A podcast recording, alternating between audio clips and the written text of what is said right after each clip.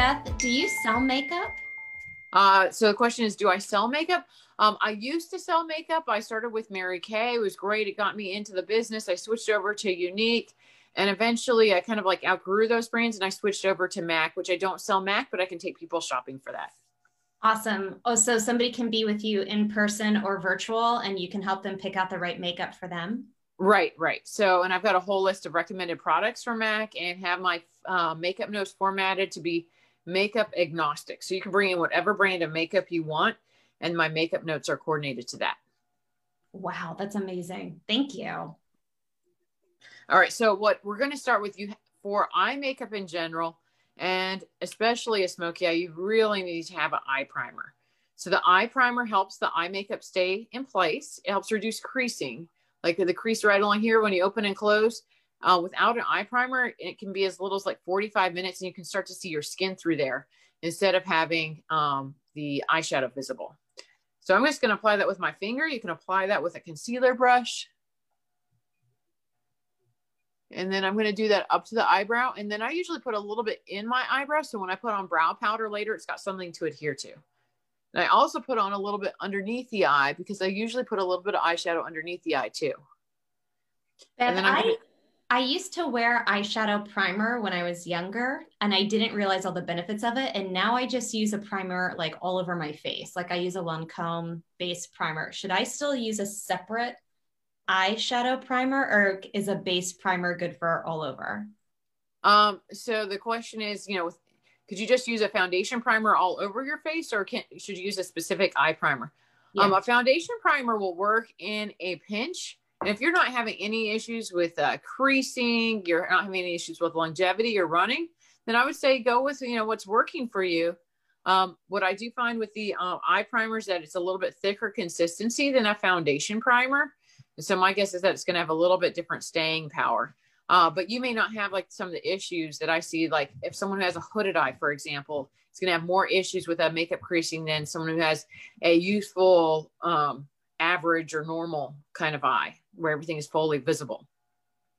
Does that answer your question? Yeah, a hundred percent. When I was when I first had somebody sell me eyeshadow primer, it was just explained that it would help the eyeshadow stay longer and more vibrant. Like none of the none of the rest of that. So that's awesome. Thank you. Yeah, but definitely more vibrant too. It makes the colors have a lot more impact. So I'll put eyeshadows like on the back of my hand to like test them out. And unless I put eye primer on first, they look really dull put the eye primer on and bam, they look like how they look on the eye.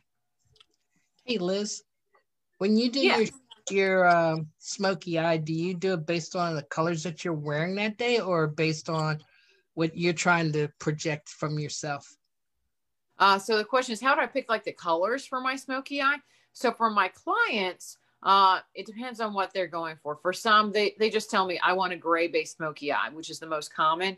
Uh, for others, they're like, hey, can you recommend something? So if they got blue eyes, then I'm going to recommend like a dark brown smoky eye because that's going to bring out the blue in their eyes.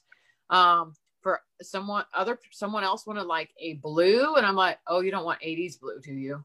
And I'm like, so I we found like a dark, dark, like smoky blue for their eyes. So that's for them based on preference. But I think you're asking about me.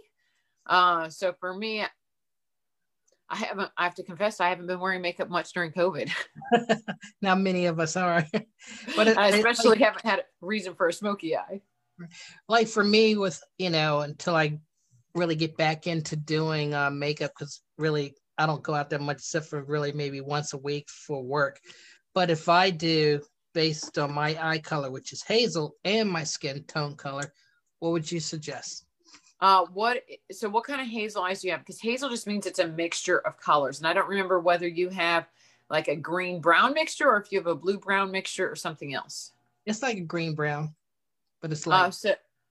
So green goes really well with like uh, mauves and burgundies and purple. So you could do like a dark purple kind of smoky eye, or like even this palette here has like some mauve kind of colors in it that uh, pull pull out the green. Um, I also have like a black with a little bit of like purple uh, shimmer in it type one that would probably look really good. Um, yeah, uh, and then or if you go with the brown your eyes brown, go eyes go with all makeup colors. So you could just have fun with it. And I also have hazel eyes with green and brown. So, and yes, I do like to use the smoky eye to express personality. okay. Um, so it's kind of like, yes, all of the above. Okay. Never miss a single podcast by signing up for our newsletter at myfeminineheart.com.